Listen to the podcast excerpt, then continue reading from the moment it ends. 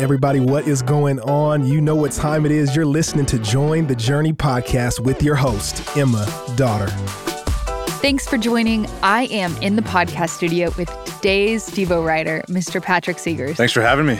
Glad you're here, Patrick. I would love to know a little bit before we get to Judges 2 and 3, uh, a little bit about how you came to know the Lord. Fast forward, what's going on in your life today? Yeah, so I actually grew up in the Northeast um, All in a Catholic church. So my religion, my faith growing up was marked by like checklist items. And uh, man, I'm going to go to church every Sunday and I'm going to go to Sunday school and I'm going to do confirmation. I'm going to hit my Holy Communion. And it was just marked by routine and doing the same thing over and over again. And so as I got older, as I got into high school, a little bit more independence and freedom, I kind of put my faith in my back pocket. You know, I still called myself a Christian, but no part of my life was impacted by my faith. And this part of my life was really marked by things going well.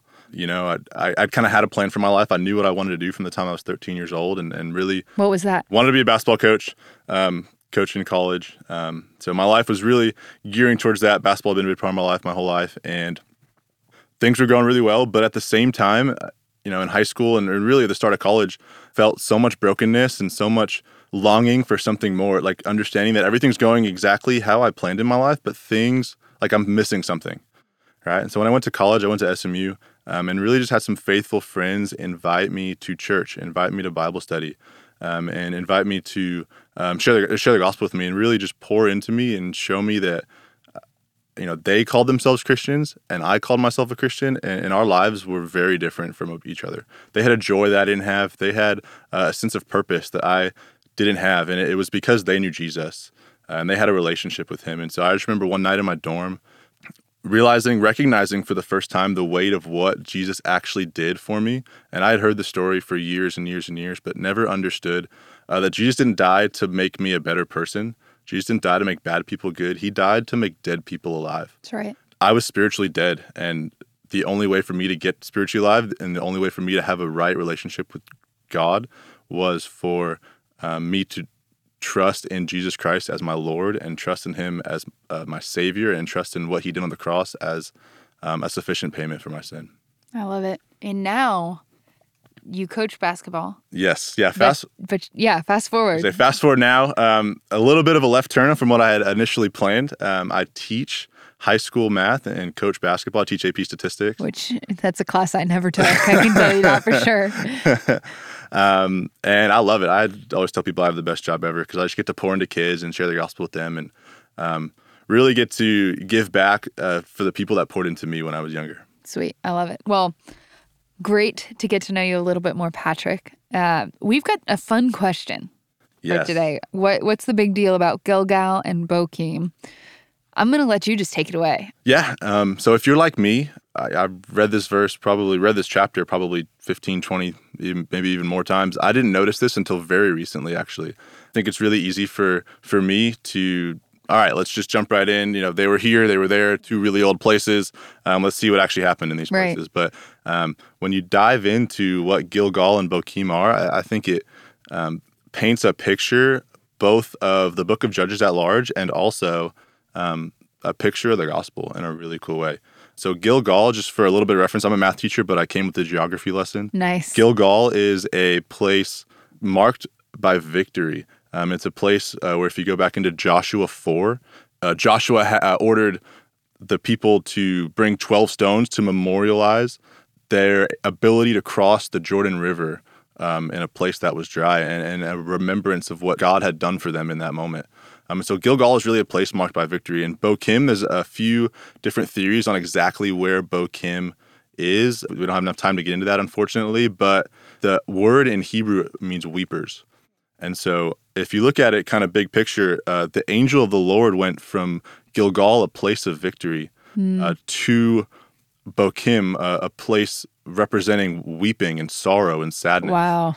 Um, and I think um, on the the grand scale, right, Jesus came from the right hand of God, a place of victory, to earth, a place of weeping, to remind the people what exactly the Lord, uh, the angel of the Lord said. The angel of the Lord said in verse one and two, "I brought you up out of Egypt and led you into the land I swore to give to your ancestors.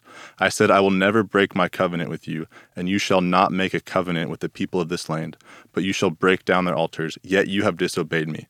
Why have you done this?"